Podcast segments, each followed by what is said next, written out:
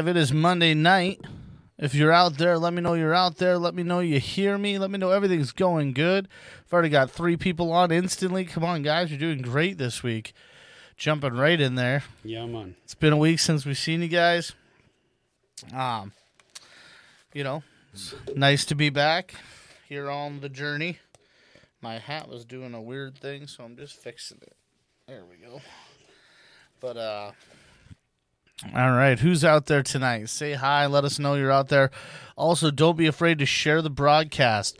Uh, When you share, it helps us reach bigger audiences, more people uh, with the message that we carry. Um, also, uh, if you want to be a part of what we do, you can do that. You can go uh, right to our website, which is hcmstratford.org, and there's a donate button. You can become a part of the movement. Also, you can find us on Spotify, Podomatic, Deezer, and all those cool Podomatic spots, podcast platforms. We are there uh, all over the world. So uh, make sure you guys check out the audios when you're just jogging on your treadmills. Um, and the most important thing, make sure you're sharing, guys. Share the broadcast. Johnny's sharing right now. Yeah, man. But and don't be afraid to be involved. Ed and Norlene, you guys are awesome. You're always right on here with us. Um, Yeah. yeah, don't be afraid to be involved. Don't be afraid to comment. We've literally had God just shift directions on us through comments before.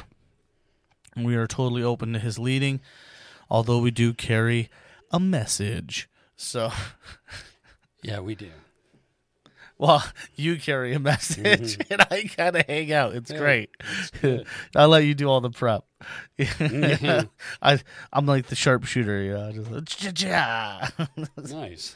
it's like the uh you know, like the the prep sound guys. They get all the sound set up, and then like the main sound guy comes in for the show and does nothing. you know, it's like Hey. that. Not really. What What would be really fun some night? I've thought about it actually, even this week, but then um, something came up. But uh, it would be really good. Except people don't.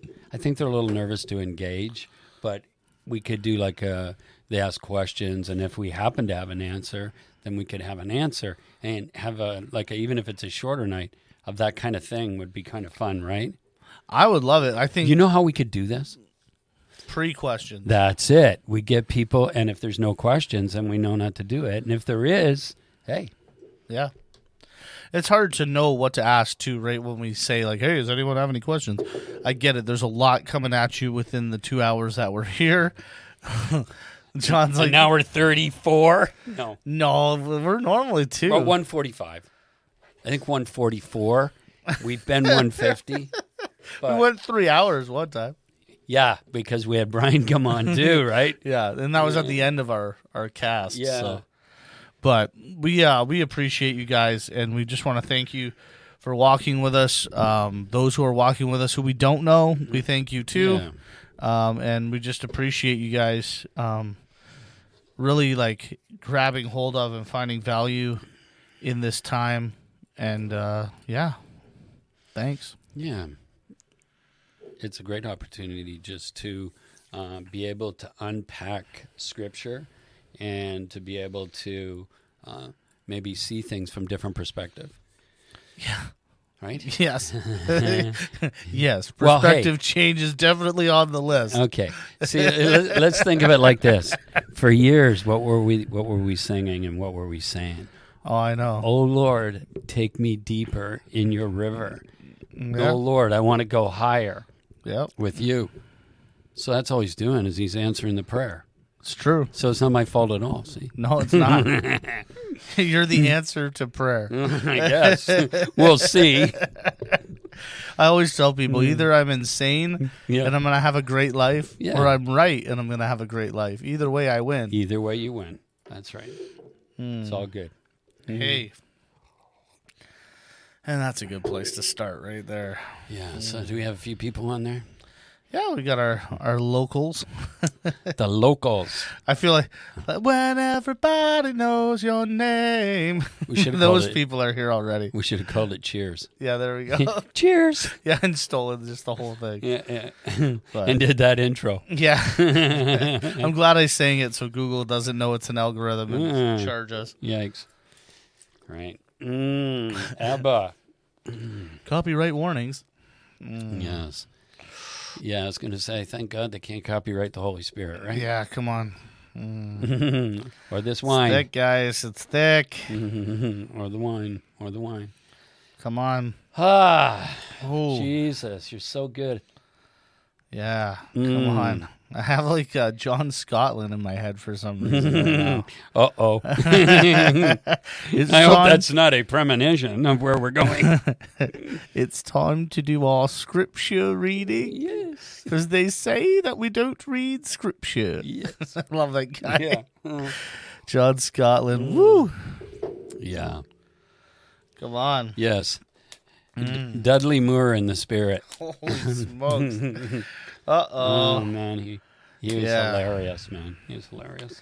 He saves the best for us. No. for last. He saves the best for us. Go on. Scripture and verse, same as the first. Come on. Mm. Hey. Mm. Yeah, sometimes you just want to just kind of. this is called the a marinating moment, brought to you. You know what it is? It's actually the answer to Christ's prayer. He said, I pray that you come to know the fullness of joy. And the true definition of joy is the highest point of human pleasure or ecstasy. And so we're just doing what God prayed for. We're coming into agreement with Christ. And and joy is a serious business in heaven. so if you don't like joy, you may not like heaven. Mm, There's going to be a lot of joy there.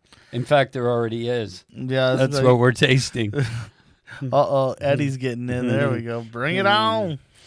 Yeah. Yeah, God, we just thank you for the um oh wow, yeah. The transference of awareness. If we are all one in Christ, we should be able to pass on our awareness to each other. For those who are weak, we are strong. And so, God, right now, we just release the awareness of His presence. Uh, Your presence, Father, our presence as a cloud of love. Like we are you, you are us, we are one. Mm-hmm. And so, God, we just release right now into the atmosphere Mm-hmm. that Mm. which you bring. Wow, to the division, God, Hey. the splitting of spirit and soul. And God, we just thank you right now that there's there's uh, a whew, balm, the healing balm for our soul and mm. life for our spirit tonight, God. Yeah. Yeah. Oh. Uh oh.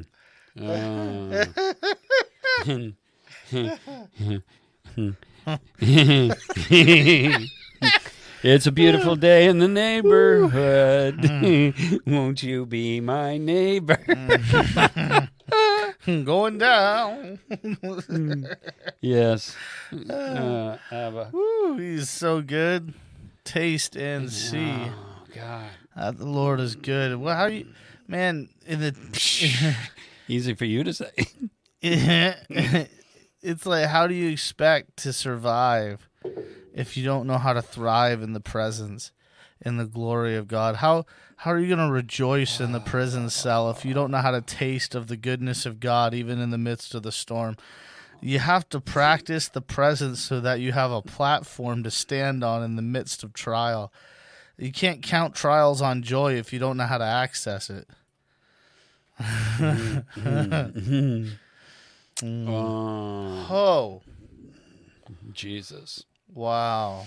There's fire. Jesus. I saw fire coming out of a book right now.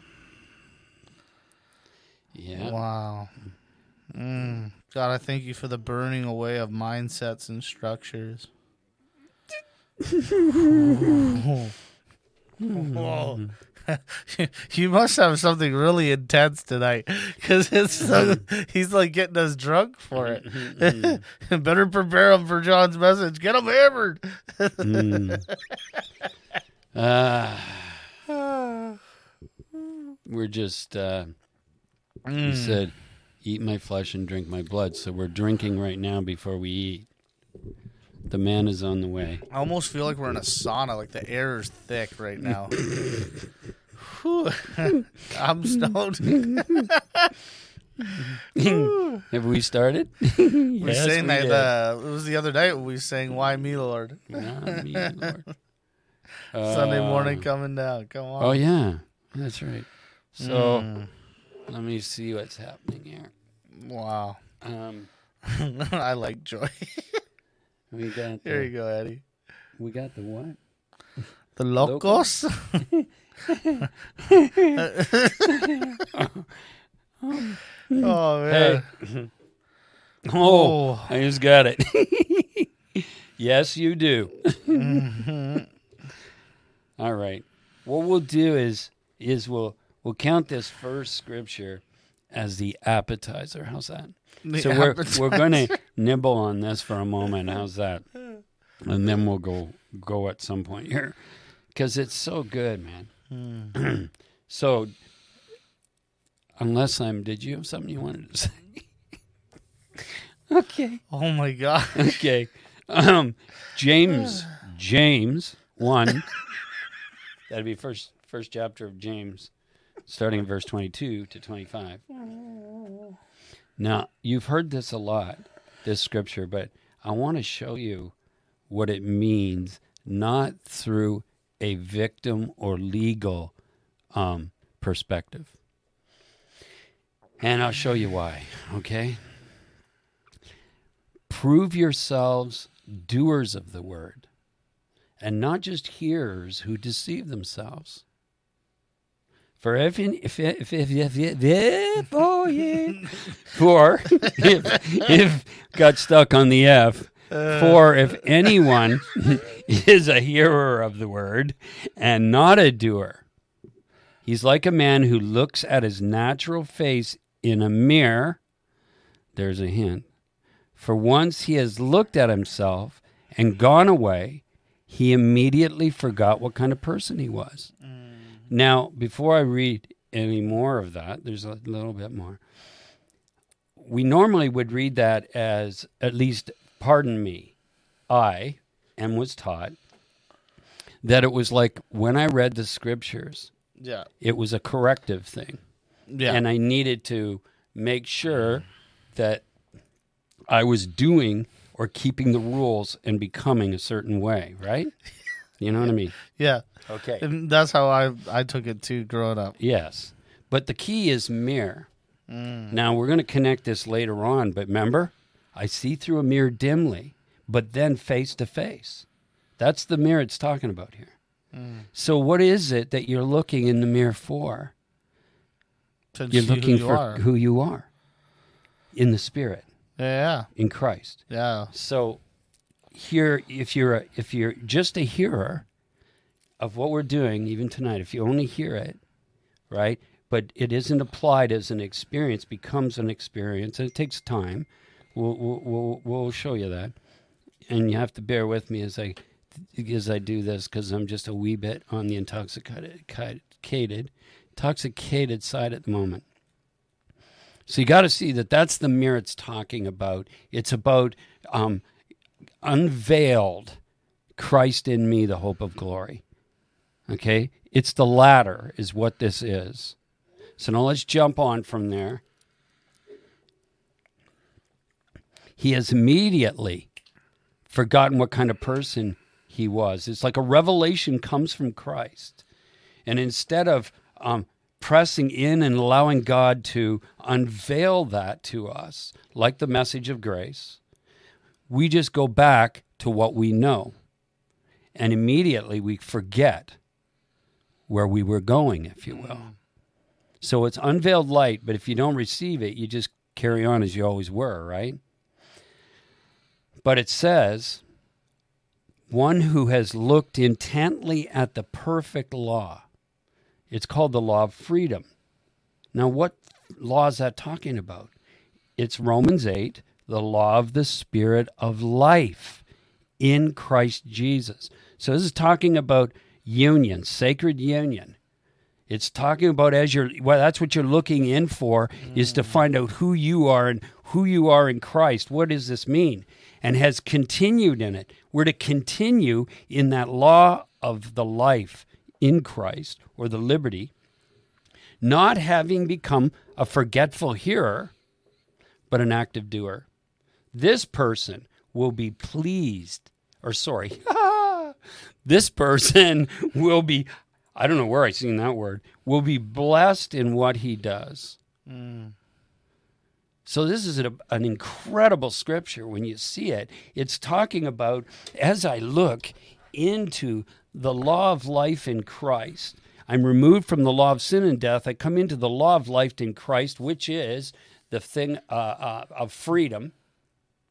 Then I begin to awaken to what this life's really all about and what I'm doing here. I begin to walk into Christ, into freedom, right? And we'll carry on with this. But let me say what this is. So, informational knowledge, if only held on, onto in the ego, builds uh, or causes a blindness through pride instead of being a catalyst to experiencing the revelation that carries you into the light of knowing in the mind of Christ, which is spirit. Let me say that again. okay? Informational knowledge. That's uh, where the guy looks, but then he walks away and he forgets. It's like we used to say. Um, I'd see somebody an hour after somebody had preached on a Sunday morning. I'd say, "So," um, and I wasn't there, right? So I'd say, "Hey, what was the message about?" And half the time they didn't know. They say it was really good, man. I said, "Really?" So what was it about? It's because it was information. It dropped off when he talked about golf 10 minutes later. You know what I mean? Because it was all information in the mind. Sometimes you remember little bits, but if he was really impacted and it changed him, changed his life. Because in the in in the West, we've been really about storing information and we think and memorizing and we think that that will set us free, but it won't. No. So, informational knowledge, if only held onto in the ego, it blinds through pride. Now, not everybody has pride, but a lot of us, it says that um, it can cause pride because we, we become prideful in what we know. It, it says pride puffs up, cause your head to be mm. too big to get through the eye of the needle, right? So, it, it's a it causes pride instead of being a catalyst. So the informational knowledge is a catalyst to ex- cause you to begin to experience the revelation that you just got. That carries you into the light of knowing. Remember we talked in the last few weeks about unknowing to know. That means letting go of what I know in the carnal mind to know in the spirit, right? To fully know as I've been known by Christ. So then knowing is in the mind of Christ, which is spirit. Mm. And the mind of Christ is the mind of the spirit, which all of us that become in union, that's what we live from. As we mature in this, as we go up the ladder, that's the purpose of it, right? That was just an appetizer. Well, just drink for a second again. A little- What do you think, though? Do you see that? Yeah, it's like I used to think it's kind of like I look in the mirror and I go, "Oh man, I should, I should probably shave." and then I forgot. and and then you go away and you don't see it anymore unless you feel the stubble. You don't know Yeah. until you look in the mirror and you go, "Wow, that's a two day beard now." You know what I mean? Yep. That was- beard, yep. Yeah, you do real good in two days. So that's kind of the the the the idea, but it's in the light of revelation, not uh, feeling like, oh my gosh, Yeah. I'm bad and I need to be good. Well, it's actually it's it's wild because when it talks about the spirit, that it's the spirit of life or the law of freedom. Yeah, It's wild to think about because what is true freedom if not the finished work of the cross that you were done before you ever started? Therefore, give in to what you are. Go look in the mirror. Go see what Yes, you are. yes. And don't forget what you are because if you can grab hold of what you are, Hmm. then you can live it out. Then you can access that experience and walk that out. Exactly. Where so many of us don't go and look at who we are. Because we get stuck Yeah. trying to be something We're trying to attain we don't a- know we are. Yeah, we're trying to attain a, a standard that Mm-hmm. man has created Yeah. in order for them to believe that they can have access to God. But Christ gave us access through a finished work before the foundations of the world. You were wrapped into Christ. Why? So God would see you with an unstained innocence and you could approach him with no fear. Right. This is why Christ did it this way. It was not he wasn't waiting for the cross. You were already in him before the cross. Now now the it's the the soul or the mind Yes. that must make a journey. That's what the journey is all about, guys. yes. Is it must make a journey to that enfolding. Yeah. So yes it is, but yet no it's not. Meaning it depends on the individual embracing the truth of what he sees in the mirror. Truth has no value to you until you have received it. Yes. It doesn't matter if Christ did everything before the foundations of the world. If I don't take partake of it, it doesn't change my experience. Right. I'm still, I'll still be the exact same two seconds after if it's information. Yeah, which isn't that what we've really seen in the last in, in my Christian walk? Is there was a revel like things happening and good stuff. I'm not saying because it's part of the ladder, Yeah. the early days journey of it, but it, we got stuck in this sin conscious thing. Well, and that's that's the whole point. Is it's I got only we got stuck with a dead man yeah, instead of learning that we are alive. and that's the thing is we're carrying around the corpse, battling in the darkness, right? Mm-hmm. When the whole time Christ is saying, "Guys, you've never been where you think you are. You've always been free." And that's there's a there's an amazing story of um, an escape artist in England. Yeah. um, he could escape any jail within like an hour. And so he goes to this one jail and they put him in the cell. I bet he had a lot of students. Yeah. and uh, he's trying and trying and trying and trying. And finally, after an hour, like a couple hours, I think it was three, four hours, he was like, just like done. Like, just like sweat pouring out of his body, crying, like overwhelmed because he couldn't figure it out. And then, and then the prison guard just walked up and opened the door. He said it was never locked, and that's why you couldn't pick the lock because it was never locked. He never heard the mechanism fold over right. because the mechanism was never engaged. And so Christ made a way before the foundations of the world, and here we are trying to unlock the cell our whole lives through self effort, when only through Christ could we walk out because He opened the door. So, what you've just described is the fall is our mind in an open prison Yeah, thinking we're locked. And it's our ego that causes us to go on and live in that pl- place of the matrix. and truly, if we were really honest, mm-hmm. It's a hidden prison. Yeah. Most people don't even know they're in it. well, that's the best kind of prison you put people in, right? Yeah. Is one where they think they're free until it's they wild. realize they're not, Yeah. right? Wow. Yeah. Woo! Mm. Yeah. Okay. so that was the appetizer. Well, that was a good that beginning. was, that was a, a shrimp cocktail. Mm, mm. Uh, That was good. uh, yeah. Shabba. Okay. This this jumping right on from. Are we ready yet? From there, yeah, yeah. okay from what we were what we were just in there in the gospel of thomas verse 5 it says jesus said this recognize what is in your sight to recognize to have your eyes open at that mirror right and that which is hidden from you will become plain to you for there is nothing hidden that will not become manifest you see most of us think It's not being willing to be given, but it's all there to be given if we're willing to recognize the light and walk into it. Walk in the light as I am in the light. So to know, this is a Chinese proverb. Um, to know and not to do is not to know. He- That Chinese guy just quoted James 122. You see it? To know and not to do is not to know. That's wild. You think you know, but you're not doing. Therefore, you really don't know. You just, it's just pride and ego. Information.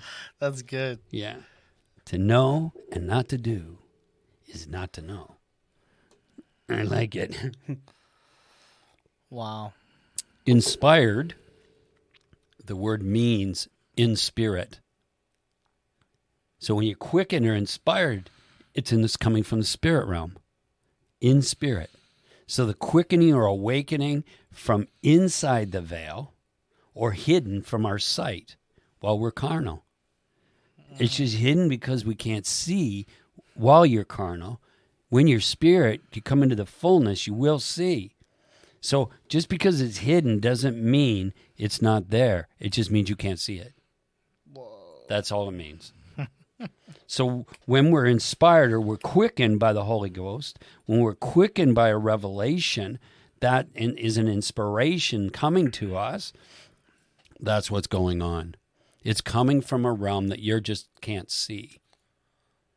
Doesn't mean it's not there. So, because because your will is free, you can accept what has already happened at any time you choose. And only then will you realize it was always there. This is what you were speaking about about being enfolded. Yeah. You see it? Your will is free for you to choose what's already happened and enter into it because it's always there. It's not coming, it's here now. It's who you are in Christ. It's the truth. It's the seventh day. It's the seventh um, at the top of the ladder. It's Abba. It's the fullness of the day. It's the day of the Lord. All these things. That's what it is. So this is what what we're trying what we're awakening to is what we already are and where we already are. I'm not trying to get to heaven. I'm trying to wake up and be aware of heaven that's already in me and all around me. Well, and, It's a and state. exactly. Heaven isn't isn't a locational platform like Chicago, No. Or else it couldn't exist inside of me. And Christ said it did. Right. Right? It wouldn't fit. Yeah. Well, it might fit a little, but mm-hmm. we're working on it. We're working on it. But right now, it'd have a lot more room than it used to. But heaven mm. is not bound by a sh- like heaven is not a shinier version of this. No. Excuse me. And when I realized that, it started to make me question, well, what is heaven?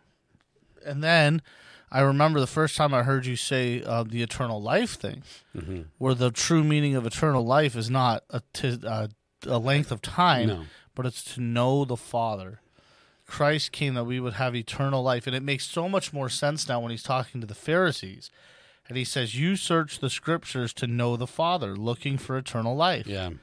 But yet the Father is standing bodily in front of you and you can't even see him. Yeah.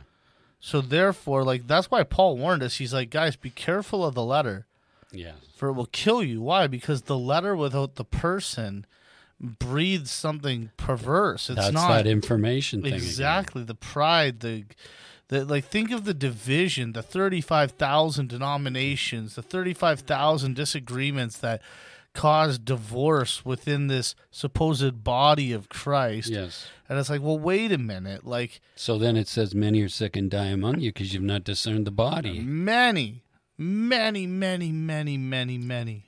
Sick and what? Die among you. And we've embraced that as a reality. And we've taken that instead of admitting it as failure. Mm. We turned it into graduation. Said, "Well, it's better to be in heaven than to be here." And it's like, well, if that was true, then God would have just taken you at birth. That's right. Why you just shut her all down? Yeah. So there's a process here, and it's it's not that if you pass over that you're not in heaven. It's fantastic, but the problem is, um, it's about not being blind. Well, and what about the idea of the two becoming one? Yeah. Where Christ said, As it is in heaven, let it be on earth, right? Yes. So there's this amalgam, like migration, let's say, of heaven to earth that Christ is dreaming of, but that only comes from the monkeys, right? That only it. comes from a group of people who start to live out heaven on earth. Mm-hmm. Like, I didn't really, like, just being honest, I didn't really, like, know how to grasp that whole thing when you first said it. The monkey Um, thing, or what I talked The about? monkey thing, yeah. Yeah, yeah, Because it's like, what? We just got to be love and then love will just catch on. Like, you know what I mean? Like, yeah. I was just a mm-hmm. Pharisee in my own heart, right? I'm working this out. We were talking quantum Entanglement. right? entanglement. Yes.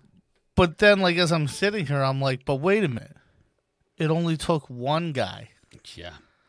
to show a different way of living, and it's lasted for thousands of years and affecting me to this day. Well, here here's a good picture of it. It's in Ezekiel. It's called a wheel within a wheel. Hmm. What happens? The spirit lifts, and the wheels move with it. It's a picture. And when I'm one in Christ, I move with Him. Yeah. You see, and as we we all come into that union in Christ, then we all move as the wheels. Well, and if you if you were to look at history, and the the, the dim picture that we have, um, and you look backwards from the time of Christ to the knowledge of man, and then you look at from the death of Christ to now, the advancement is uns it's like unimaginably faster. Because one person showed that there could be something better. Like you gotta remember like people don't understand like like um a lot of a lot of different groups don't relate to jesus and i'm like you guys are you guys are you should relate to him the most you know like jesus oh my gosh like talk about activist he treated women like men publicly in a time where women were not even spoke to Right. and not just jewish women Right. anybody. He treated his disciples equally. Think about that. He was like 2,000 years ahead of his time. It's still, to this day, there is countries that that is not even allowed. Yeah. And Christ was doing it back then in the middle of it all with no fear. And there's this thing, you know, planting a seed. He's the seed into the field.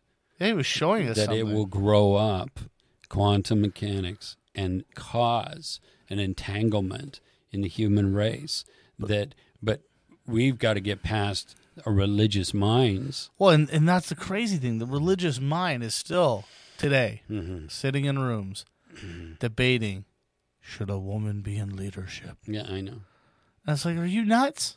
There is no Jew. this is called the mere dimly again There is no Gentile. No. There's only one new man. one new man And man, it just it's the gathering of everyone. It's not it's not a gender. And when it's saying one new man, it's not saying that like a male. no Like you know what I mean? it's like both it's it's this expression of the fullness of the Godhead. Mm-hmm. An expression of both the mother, the father, the the son, the spirit, the Mm-hmm. like the unity between the bride and the son is all wrapped into this. There's no separation. There's nobody left out. no You know? No it's good It's like I think we haven't uh whew. we're always in a state of quickening and mm-hmm. aren't aware of it. Ooh, I like that. Oh, you're never not drunk. no no that's No, exactly you it. were never sober. That's Never what she sober, said. that's right Yeah, I like that. Shakira. Mm-hmm. That's correct. and, and as you become aware! you live and move and have your being in the wine. yes. oh. Wow, that's good. Uh, so I come back to this statement again as we move forward in here. In Aramaic, the name Allah refers to the divine and is wherever you read the word God. So in a quote from Yeshua, you can insert this word. It means sacred unity, oneness, the all, the ultimate power, potential, the one, with no opposite. He has no opposite. Sacred unity. That's what God is. That's the word Yeshua was using. So the opposite of love in in in the world is fear in the mind of man. Yet God is love and he has no opposite. Think about this. Therefore, as we forgive, we manifest love because we are love, as there is no duality. And duality creates fear from the ego. Mm. It's in the ego of man. So if God has no opposite, and I'm one in God, and I want to become like Him, unconditional love, then I must forgive. I must release and forgive because the fact of the matter is, if I'm if there's anything, it's created in the ego of duality. If I'm one in Christ and I'm quantumly entangled as one in the whole human race, then the only thing that's separating me is something in my ego called duality. And if I'll forgive, then judge not, lest you be judged. See, when I judge, it comes back on me. So if I let it go, I move into love and ultimately become unconditional love like my father. That's good. Like I remember I was watching uh, Dan Mohler one time, Mm-hmm. and he said the Lord told him, uh, "You can't be hurt." He's like, "What do you mean I can't be hurt?" He's like, "Your love. They can't hurt you. That's only you reacting." And it's like uh, another time too. This lady, she called his wife. No, she showed up at their house at like three in the morning. Mm. He was on the road. So he gets a Oh. call from his Yes. wife, and there's a lady at their house, and she's come four or five hours to try to get prayer from him. And uh, in his flesh, like he wanted to be frustrated, Yeah. But all he could do was love her. And she was so undone. Like he literally spent like an hour or two on the phone with her. when he could have felt all these things that we feel violated. She went to Yeah. my house. I'm not even there. I'm on the road. My wife's not safe Yeah. all these conclusions, all these energy emotions, all these reactions. But he doesn't. He just chooses to love. Yeah. And so what I'm realizing even in in my own life because I have little kids. Yes. I have little kids and I realize that when I react they have just been given control when they're not ready to have it. What they do should never change my mood No. because they're children. And I'm supposed to be an adult. Not always so great at it. But uh, I've realized that if I don't react and I remain a place of love, even in the face of craziness, Yeah. That when they get older, I'll be the safest place they remember. Because I don't change. Right. No matter what happens, dad always loves. And that's who God is. And that's the whole point. Yeah. and and that's why when I I was researching discipline because I've always that was my scripture, man. You know me. I'm ready for correction from anybody, anywhere, anytime. Give mm. it to me, I'll change. Like if I'm wrong, I'm wrong. I don't hide. Not like if I did it, I did it. I can't change it. Let's move on. You know, like I ain't trying to look pretty mm. for nobody. Mm. Mm. And um, I remember for years just taking that as like God's corrected me. God's corrected me. God's Yeah. corrected me. Yeah. And then the Lord showed me, said, Corey, go go watch this video. And I clicked on this video, and it was a like 83 year old like Jewish rabbi, and he said the funny thing about judgment and discipline in the Bible, he goes, most people don't understand it. It's not about what you've done; it's a conviction of who you are. Yeah. See, which causes you to change. And this is coming from an Old Testament believer, Yeah. right? He he doesn't he's not quoting the prodigal son story, No. although I go right to that. Mm-hmm. And that that'll wreck your mind if you can get your head around the fact that the sons were in the father's house at the beginning of the story. Right. Mhm. Where's the father's house? Mhm. but still, think about that. The son comes home, says, I've sinned against you and I've sinned against God. And the father doesn't even give attention to what he's saying. Bring the ring, bring the robe. And people don't know why. historically, and the, the historical part is just there to help us see a picture. It's not the point, but the historical part was if the son was seen in that state, they would have stoned him because it was dishonoring to his father. And so the father was saying, "Let no one see my son dishonored." Right. That's wild. If, if we could just take that, So the father didn't see him that way, did he? no, It's only the the older brother, the religious mindset, who was judging, right? and the people would have seen him that way, but the father wanted no one to see him that way. If we could take that hmm. and implement that core value into every church in the West, just that, don't ever let somebody be seen unworthy. Right. Our whole church culture would shift It would change. because it would give a place for love. So that unconditional love, what I talked about, and walking in forgiveness, Oh, that is the monkeys. yeah, That's how it happens. yeah. And if you don't know what the monkeys are, go back Yeah. John, Couple a weeks couple ago. of weeks ago, John, we're not just quoting like the monkeys, The like band. the band or something. you love about the monkey, you love, you know, like mm-hmm. the monkeys. Mm-hmm. Oh, Okay. Hmm. Woo. These mm. guys. Yeah, I would uh, tell you that story again, but I should stay on Keep going. beam here. Yeah. So you can see that whole thing is is as we forgive, we're really dealing with our own minds, the our own ego with the duality. If we deal with that, then um, we become more and more like our Father. Yeah. Um, so again, um, 1 Corinthians fifteen forty five says, The first man, Adam, became a living soul, but the last Adam became a life giving spirit. Now think of this the last will be first. That's Jesus. The life giving spirit will be first, and the first will be last, which would be the ones that were uh, first, now get in last. We were fallen, carnal, started as a living soul, and then became life giving spirit as mm. Jesus. The last shall be first, and the first will be last. You see it? The first was Adam, the first Adam.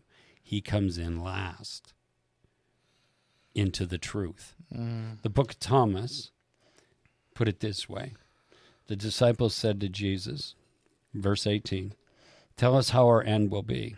Jesus said, Have you discovered then the beginning, that you look for the end? For where the beginning is, there will the end be. Blessed is he who will take his place in the beginning. He will know the end and will not experience death. so he will know the end because he has experienced the beginning, which was Christ. Whoa. So the book of Thomas, verse 4 says, The man, I love this. Are you ready? The man old in days will ha- not hesitate to ask a small child, seven days old, about the place of life, and he will live. For many who are first will become last, and they will become one and the same. Now, what's Jesus talking about? Mm. Well, let me tell you. Except you become as a little child, you cannot get into the kingdom of God. We have a small child. He's seven days old. Oh, he's climbed the ladder. He's in the seventh day. And you're asking him about the place of life because he's now living in the Father. So the child is just the hint. Who Yes. could ask a baby a That's question? That's right. It's a hint. It's a hint. It's a hint. That's wild. This is a child, meaning childlike, who is on the seventh day, in the seventh day of fullness now, or he's climbed the ladder, Jacob's ladder, which I talk Yeah. about, or he comes into that place, right? Now he knows because at the top of the ladder is the Father, right? And so he's entered into the Father, which is what? Eternal life, the place of life, way, truth, life, holy of holies. He's in. Come on. He's seeing. His eyes are open. That's And wild. now the old guy, the man old in days, if he doesn't hesitate to ask, then he will receive life. For many who are first will become last. I love the fact that um, more and more I'm seeing the hints. Yes. Like that didn't even take me very long right there because I was like, wait a minute. How do you ask a baby who's seven days old a question? Right. There's the hint. There's something wrong here. Yeah. It Doesn't add up. Maybe it's not saying what you think it's saying. It's trying to point us towards this truth, this greater truth, so we'll understand the math. You see, the math is involved in this too, the seven. Yeah, yeah. And I'm going to drop a few of these at the end just to show you a few. Um, so, but even that, Yep. before we go on, Yeah, just yeah, that yeah. childlike thing. yeah, yeah. Sorry. No. Um, it's just it, it hit me pretty hard, so I don't want to miss it. But it's uh, Jesus Mm-hmm. when he said, "Unless you become like these, Right. you will not enter the kingdom of heaven." And and you got to remember, who were they trying to be like at that time? The Pharisees. Yeah. Because to a Jew, the Pharisee was the closest person to God, Mm-hmm. and yet the children were running, playing, and free. And Christ is saying, unless you walk in the freedom they have, where they're not afraid, Right. Unashamed. and what did we call that again? Mindless infant. Yeah, well, they don't have a preconceived idea. They've entered into the unknowing. They don't have any responsibility. They're not carrying any yokes. No, none. What you see is what you get, and they live in the present. Hmm. Always in the present. In Oh. the presence. It's so crazy. Like even today, like. Like they don't understand, right? So like we're at the bowling alley and like Harper's like, "Oh, I want a pack of Smarties." Well, there's eight kids. This is eight packs of Smarties. exactly and, and i'm just like okay you know what god like let's do it like mm-hmm. everybody get a pack of smarties you know mm-hmm. but they forget we just got them timbits in the car you know what i mm-hmm. mean like it's like how did you go from the car to the bowling alley and forget the You know? Timbits forgot, and the Smarties got seen. You know and once in a while it's all right but i'm just like man i want to live like that yeah. where i'm looking for god's provision so much that i can have it in the car and need it in the bowling alley This is the quickening, man. You know, this is the like, quickening. If we become aware, remember what I said? Hey! Um, hmm. I got a thing in the word again now. Don't Uh-oh. lose that, John. um, um, inspired. The in- spirit. Inspired, yes. Oh man Okay. i'm ripped right now hmm So the the old Hebrew word I took a couple of weeks ago. Maybe it was last week. I don't really know. Anyway, this is going somewhere. That's why I'm saying it again. So the old Hebrew word for human being in Genesis is Adam. That's for the human race, the human being. It referred to a non-gendered being made up of dam, juice, wine, sap, essence. Do we get it? The essence, which is um, male and female, both, right? And it's the letter uh, aleph, which points. It's pointing, pointing to sacred unity. So the word for wine symbolizes your individual consciousness, that you're consciously aware. Much of the Middle Eastern sacred literature sees this as fermented or distilled from sacred unity. So we've come from oneness in God, sacred unity in the Spirit, squeezed out, fermented, if you will, into conscious awareness ourselves here as a living being. Mm. Christ comes as the life giving Spirit. So, according to this view of Genesis, we as human beings have been given the challenge to hold within ourselves the consciousness of all older life forms, everything that's come before, as well as the entire universe, manifest and that which is not yet manifest, unmanifest. What is that? That's the all knowing mind of Christ. Yeah. It's that we're to come back.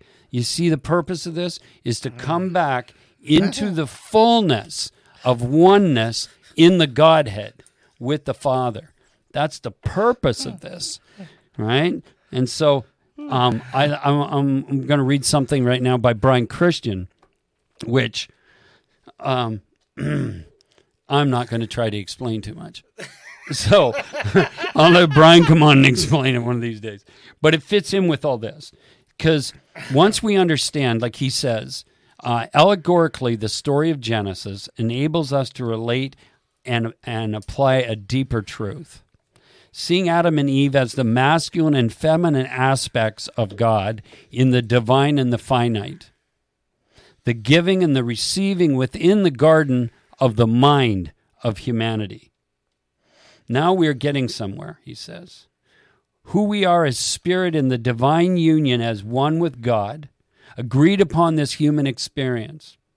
We were chosen in him from before the foundations of the world.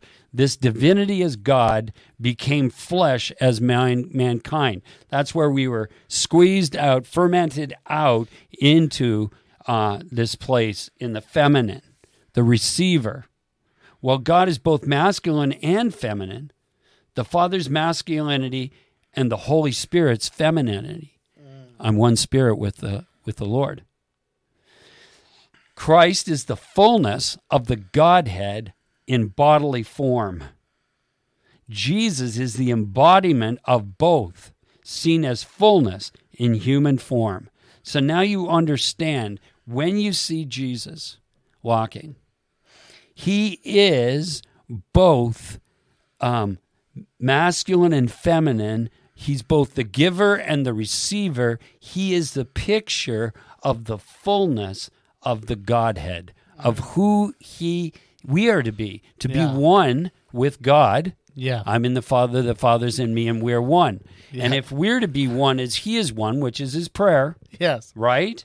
Then we have to understand that whole thing, like Brian's talking about, um, allegorically. And remember, that's one of the levels of the Jewish rabbinic understanding.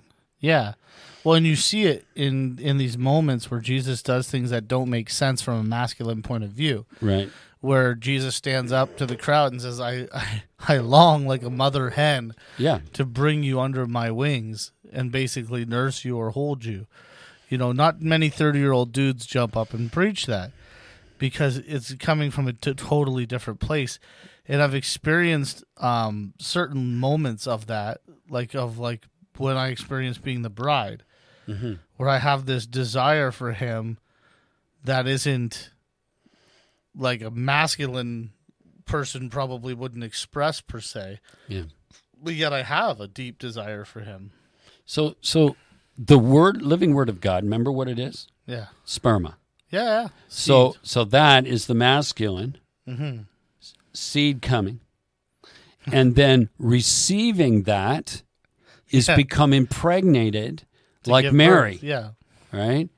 And so we become impregnated by the living word of God, by the sperma, and it must mature within us yeah, till we give birth to union, yes. to the to the Christ. I'm I'm way too immature for this conversation, Uh. but I love it. So, so the thing is, when you see it, you begin to understand what Jesus meant when he said, "I do nothing But what I see, and hear. hmm I need to be impregnated by the Father, by the masculine part of God, which is why he went away that He could manifest in the natural. the feminine. So you see by the Holy Spirit, which we a lot of times give the attributes of the Mother of God, the Mother Yeah, God, meaning still those aspects of being a comforter and uh, an encourager. But you can see that both of these things are within God Himself is masculine and feminine. Right? It's only, and what did God call uh, Jesus say? Sacred unity, the union of both. Well, yeah, and and how could we? How could he not be? Right. Well, the one just showed up and was never an aspect of who he was, even though we're all a reflection of him. Come Right. on, Right. Right. you know, it's it's just hard in a in a masculine controlled system, Yeah. um, and false masculine controlled system. It's false masculinity. Well, we, we see this um, lording over. We see Yeah. it throughout history. Well, even for me, like it's hard for me to relate um, to this generation because I was raised so different in such a short amount of time. Right. Like when I was a kid, You didn't cry. Your dad taught you how to fight. You know, like it was not like Right. you know what I mean? Like I Yeah, meet yeah. dudes and they're they're crying and they have feelings and they're expressive and they're you know, Mm-hmm. and I'm like, whoa, like you guys are way further ahead emotionally than I was. I didn't even know I had emotions till I was like 20. Yeah, yeah. They were buried and it was all just anger and rage. Yeah, because of the pain. That was to protect the, from the pain. Yeah, and I didn't go there. I, I never went there to find it because it was too.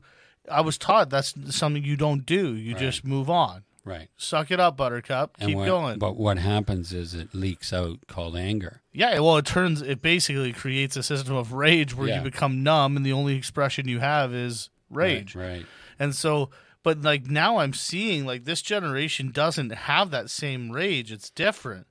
There Like- may be individuals, depending on their lifestyle, right? What's happened to Yeah, them. yeah, But as a whole, there's definitely a difference. very different like and and even the expression um like of of the awareness of self like Mm-hmm. where they're like you know i feel this way or things like that Yeah, or like i never had any of that yeah, Yeah. like and that's why i think If we did, we them- weren't telling anybody.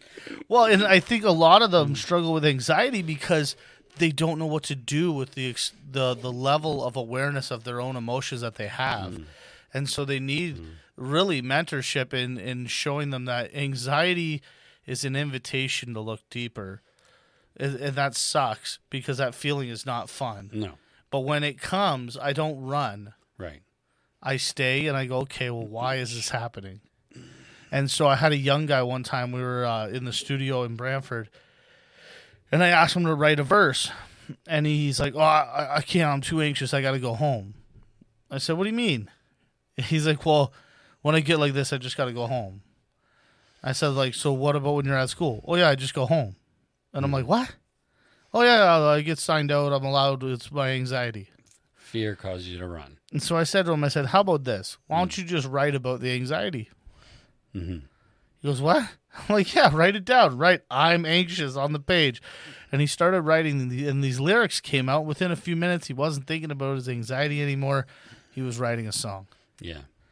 And all of a sudden, I showed him, I said, Where'd it go? Are you anxious? He goes, No. I said, Well, where'd it go? Was it even here? Or was it an invitation to look deeper? Were you being triggered? I didn't use that word at that time. I didn't know that word at that time. Mm-hmm. But I was showing them that if you face the stuff, like gold, unless you're in Australia, isn't found on the surface. Right.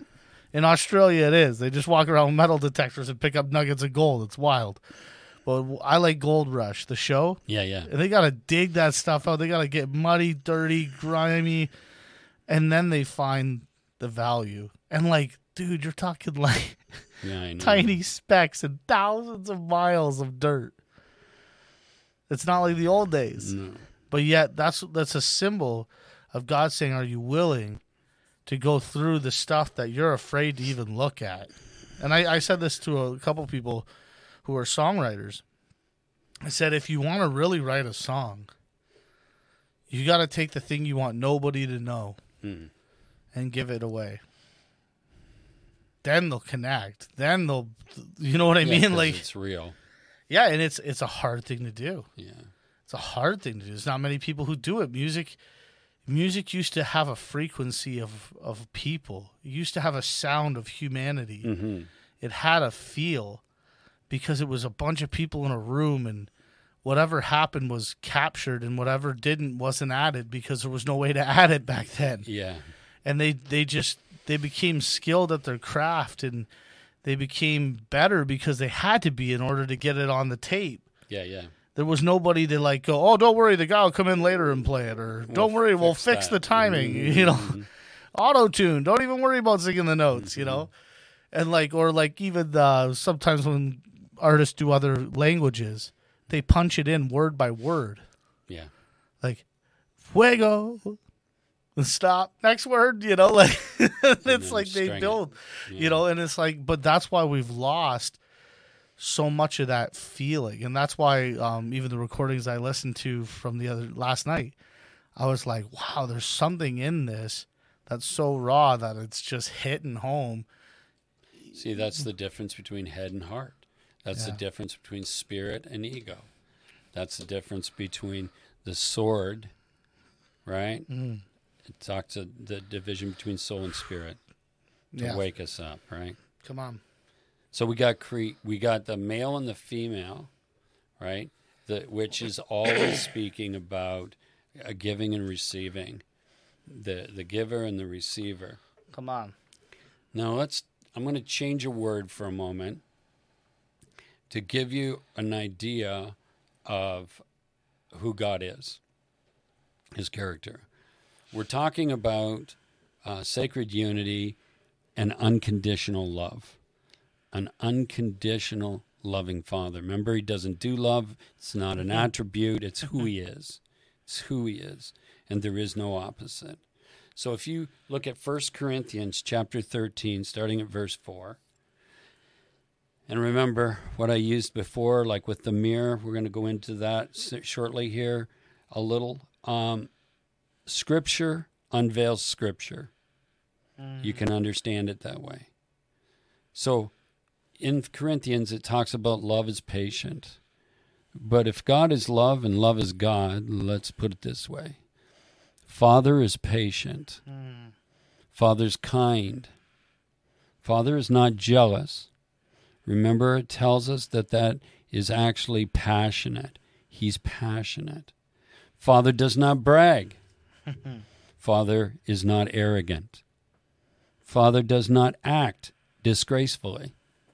He does not seek his own benefit. Father's not provoked.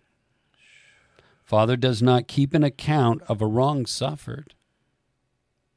Father does not rejoice in unrighteousness, but rejoices with the truth. Now, notice those are together because righteousness is in right standing with God. And how do you get in right standing? You're in agreement with the mm. truth. His reality is what brings you into into freedom. So, an unrighteousness is is living in a lie, That's good. living outside of the of His reality. Father keeps every confidence. He doesn't go around to expose you. Mm. Father believes all things. He hopes all things. He endures all things. And by the way, Father never fails. He will fulfill everything He's said to do. This is who He is as love. Now, when we talk about the the next part of that scripture, think of this: the partial is to be a child, to be um, in the early stages of awakening or knowing, is to is a, a child, and to be a man or the son of God, to be a son of God, is talking about a mature one or maturing. So you become a, the children of God, and then they become the sons of God as they mature in the light and walk uh, into the um, the ladder, the top of the ladder, which is also spoke about in different terminologies, such as the the perfect day, the day of the Lord, the fullness of the day, the seventh day when God rested. So it goes on. It says, "But if there are gifts of prophecy, they'll be done away with. If there are tongues, they'll cease. If there's knowledge, it'll be done away with. Knowledge, words of knowledge, knowledge as we understand it. Mm. Remember, we have to enter into unknowing to know. For we know in part, we prophesy in part. There's the partial. But when the perfect comes, the partial will be done away with. So it's it's like you're you're using utilizing something for the beginning of a journey, but then you don't need it anymore because you've entered into something else that most of us know nothing about. We're just beginning to know it even exists. But I haven't entered fully into unknowing to enter into knowing, Mm. which is spirit. So perfect is the seventh day, Remember the full awakening to be all inclusive, like our Father, all inclusive, which is unconditional love. Now the scripture goes on. When I was a child, remember we just talked about this is the next part of that verse. We just talked about all the gifts, all the things that we walk in, and those we don't yet, right? It says then, when I was a child, Paul said, I used to speak like a child, think like a child, reason like a child, reason in the mind. When I became a man, I did away with the childish things. So, what's he talking about? Those things. For now we see in a mirror dimly. Oh, that's the child seeing in a mirror dimly. Prophesying in part. What did it say? Prophesying in part. Um, pro, um, all these things tongues, knowledge, all these things. Then he goes, but then, face to face, now I know. You see it? Then I knew in part, but now I know fully, just as I also have been fully known. Now, if you, you look at this, you'll recognize what we read earlier that we're trying to wake up to what already is. My free will allows me to choose what already is.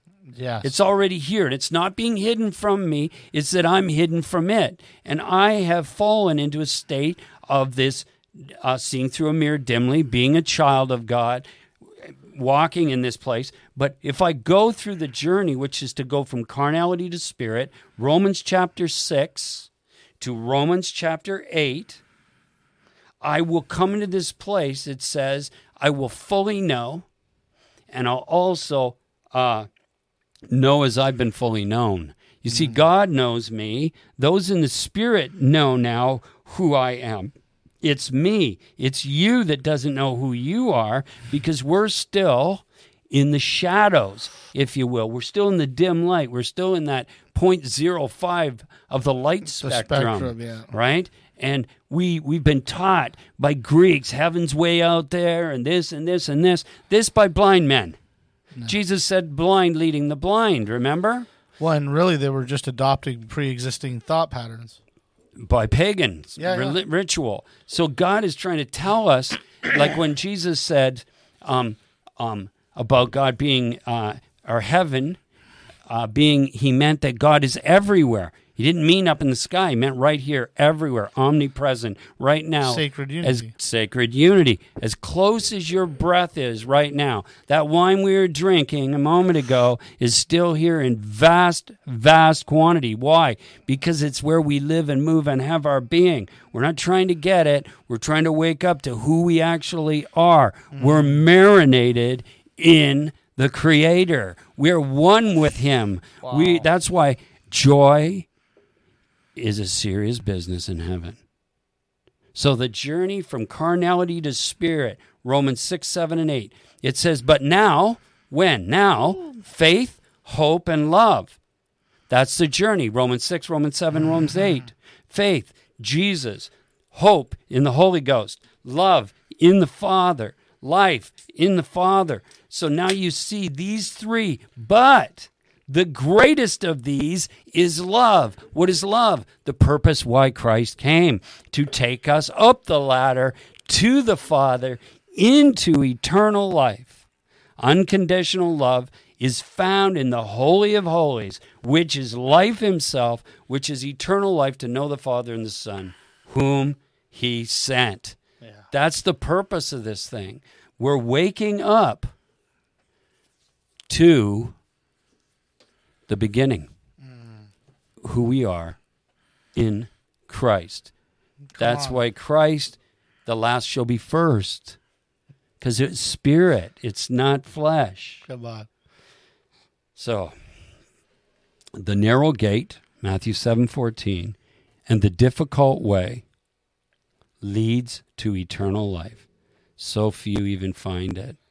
So, I'm trying to herald a truth so that we can change that to many find it.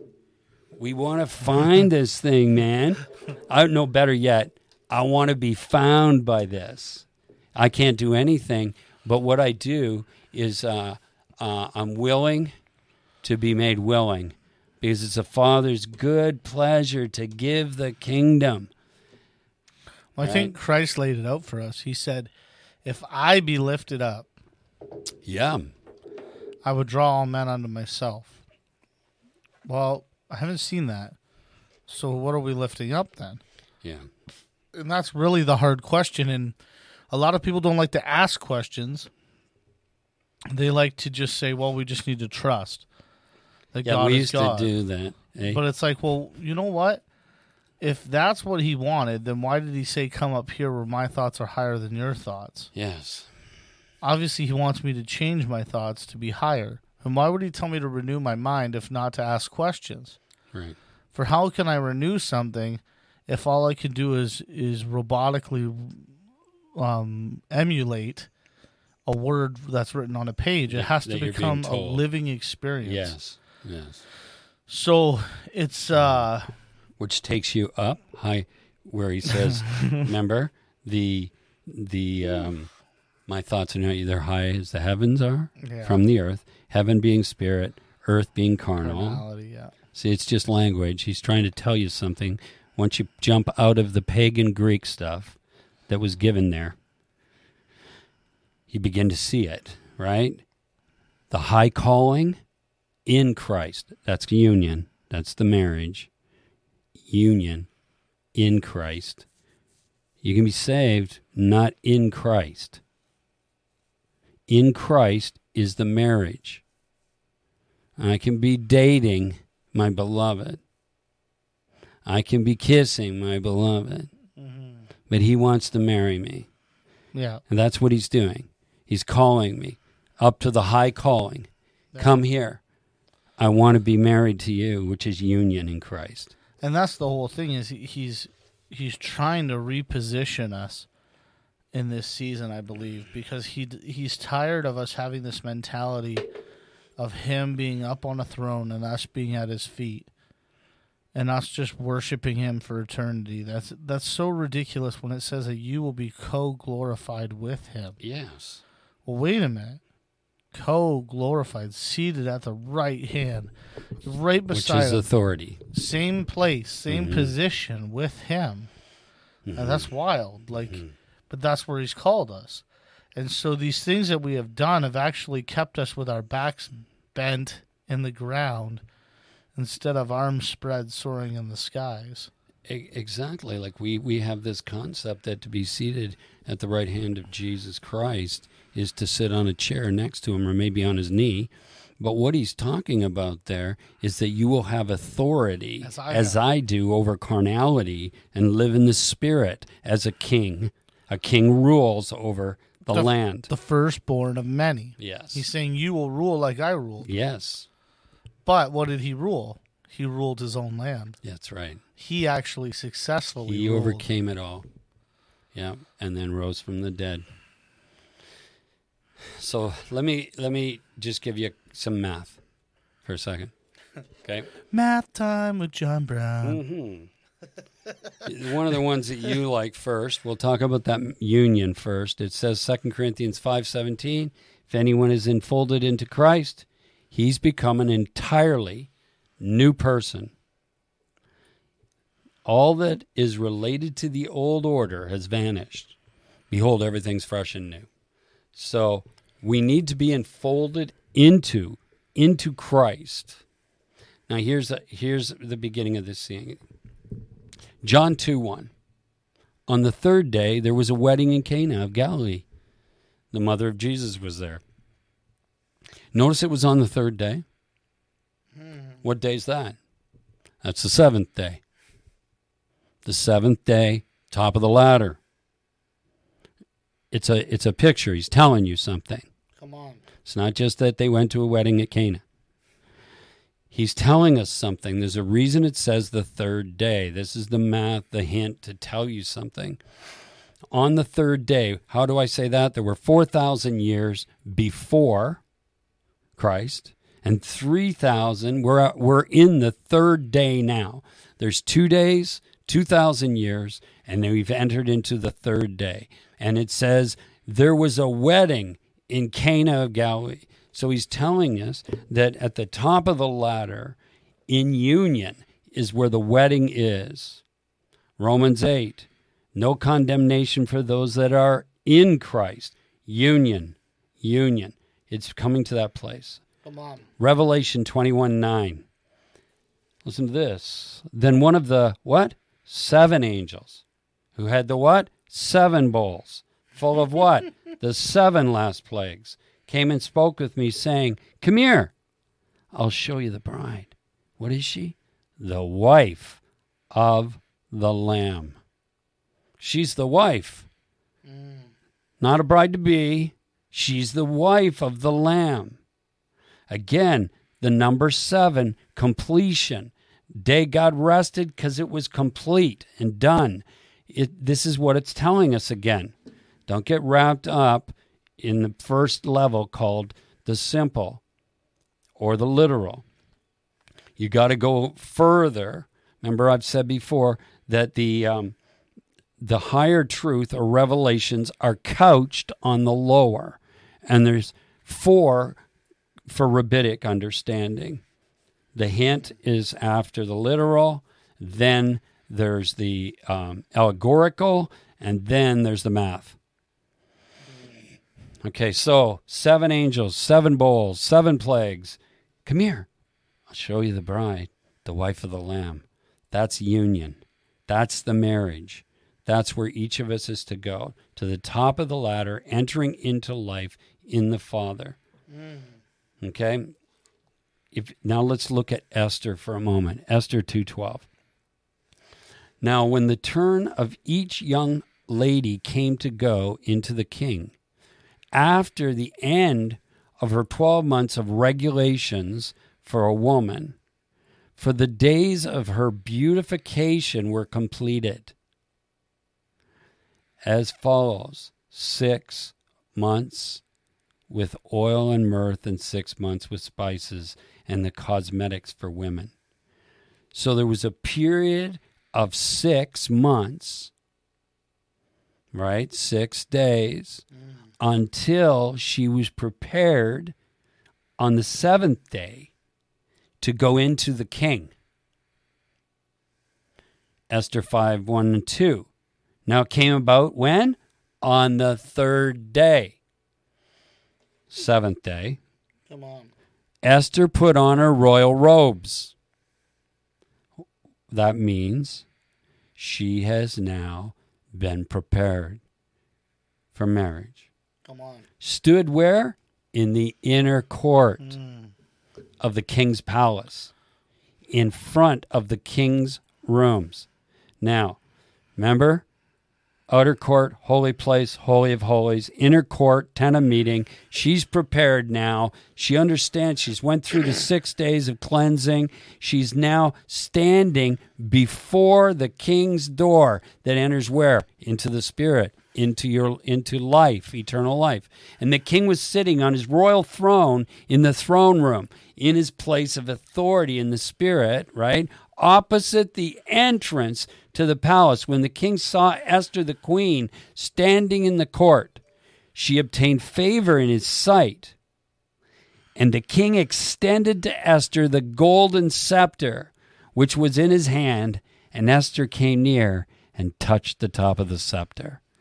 That's when we access. That's a, revealing to us. Matthew 17.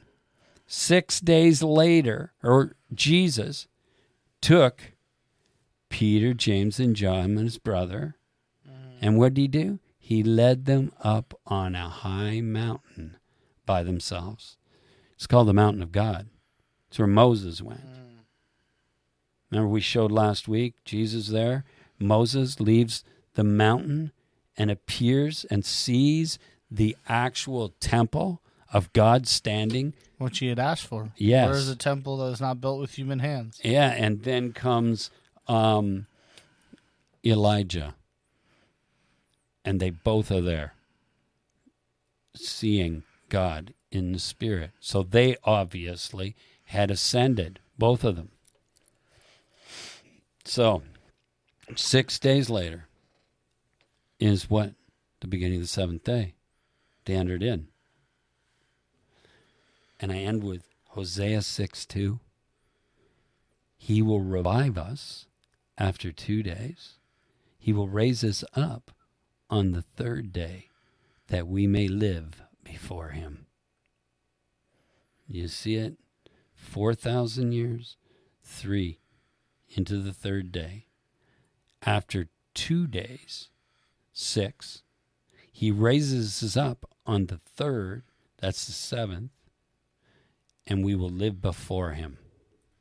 This is the purpose to bring us back into sacred unity, to bring us back. I'm going to find that quote. Um, That's good. um, that's really good. That will helps us. Um,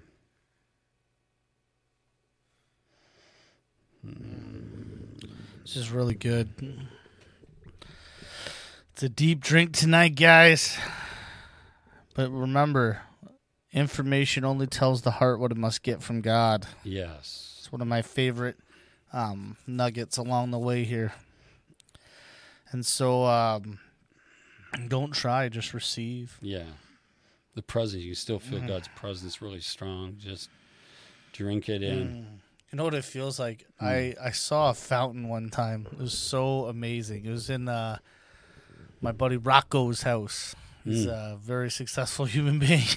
and uh, he had this like four foot round marble ball.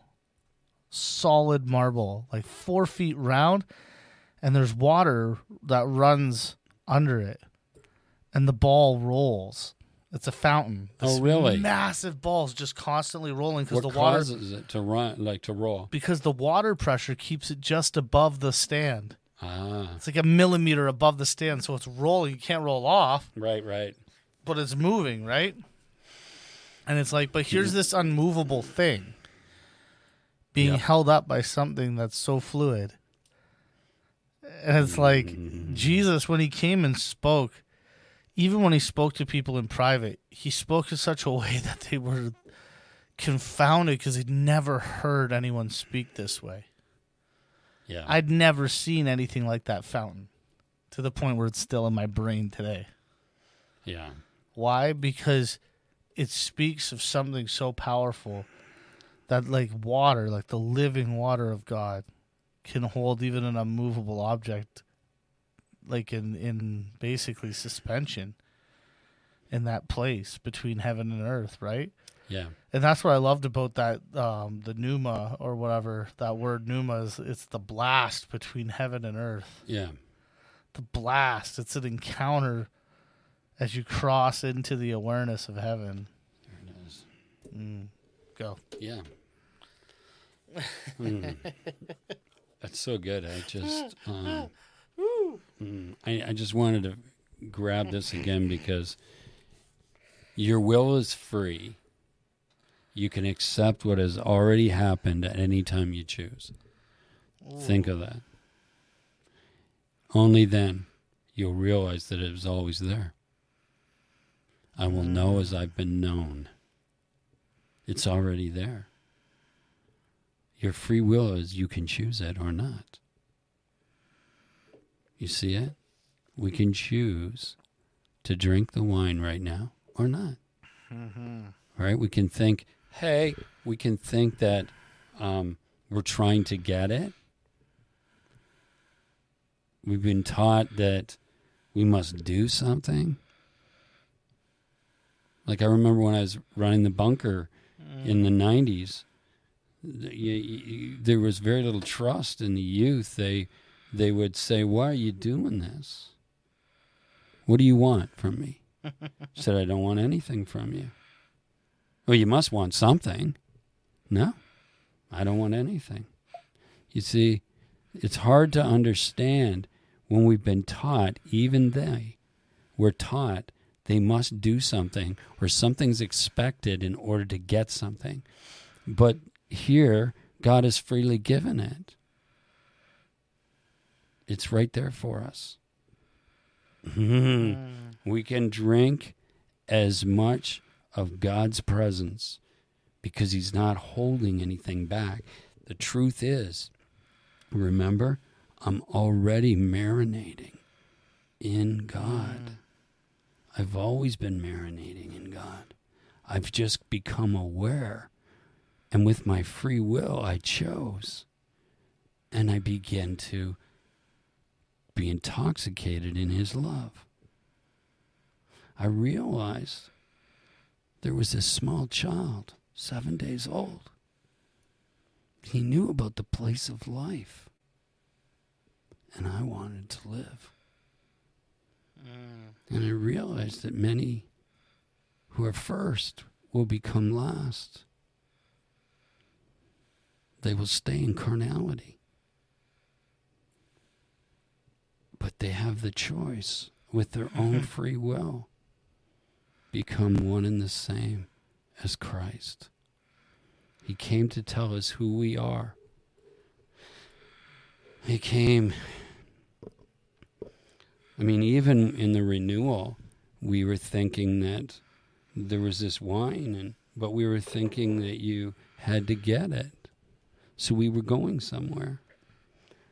Until I realized that it was mm-hmm. in me, and I went into the more of '94, and began to get just whacked on West Core Street, and I was started going into the glory that place where it says, and the 70 fell and they could no longer minister, I accessed into that.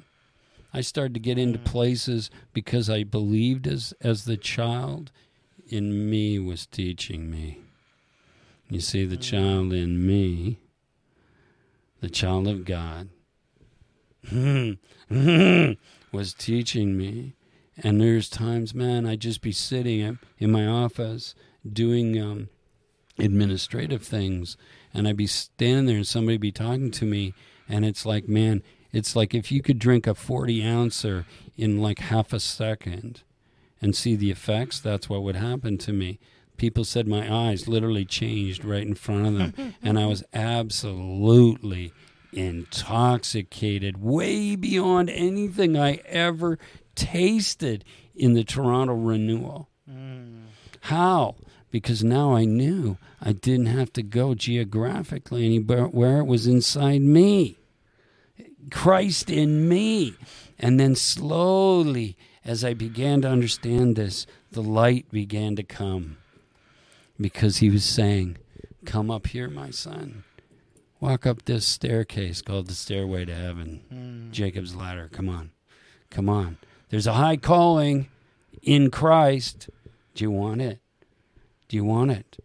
Do you want to mature into the place? And I think maturity is probably that wine being fermented in me. Mm-hmm. How do you become a son? You get intoxicated in the unconditional love of God and you're able to walk in a forgiveness like your father. That's where you're going. But as long as you want to hold things in your ego, the mind of man, the very construct that got us in this separation in our own understanding, then it keeps us imprisoned in that jail that is not locked. Yeah. It was never locked. Jesus came to say, Hey, there's no lock. And they killed him. Then he rose from the dead and said, There's no death. I've just overcome it for you. Do you see it? I overcame it. No one takes my life. Why? Why did he say that? Because Jesus didn't live, he's life itself. He is life.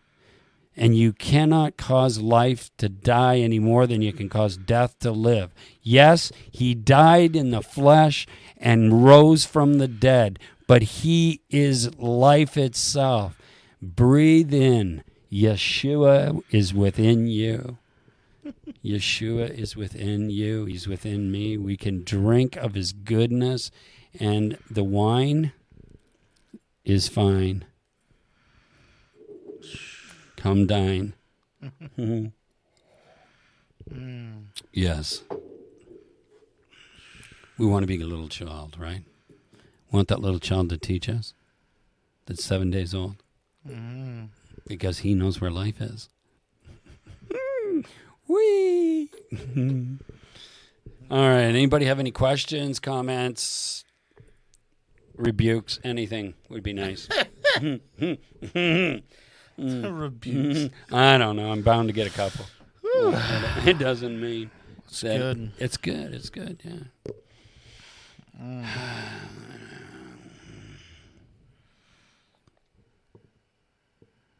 That's right. Deborah said, so we're always in a state of quickening and aren't aware of it.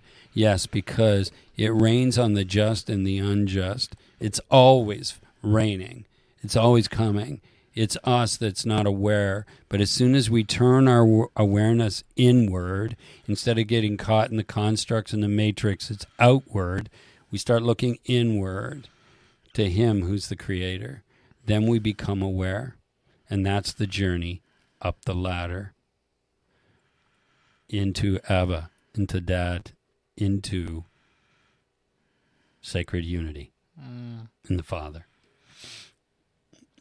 Anything else that I missed? Hmm. Ah, did you say, um, man, I'm kind of wasted. I'm trying to. Remember. Oh, I like that. I remember thinking in the renewal, why do you have to go to Toronto when God is everywhere you are? Well, Yes. because a point of contact helps us believe, and, yes. And the unity of the saints brings us into awareness. And Oh yeah, it's it's it, was part of the it's part of the journey. That's what revival is. God is always in revival. He's never not. But it happens and manifests sovereignly at times to try to wake us up that there's more. Hmm. That's why I said the more of 94. I used to go to Toronto a lot and get wrecked.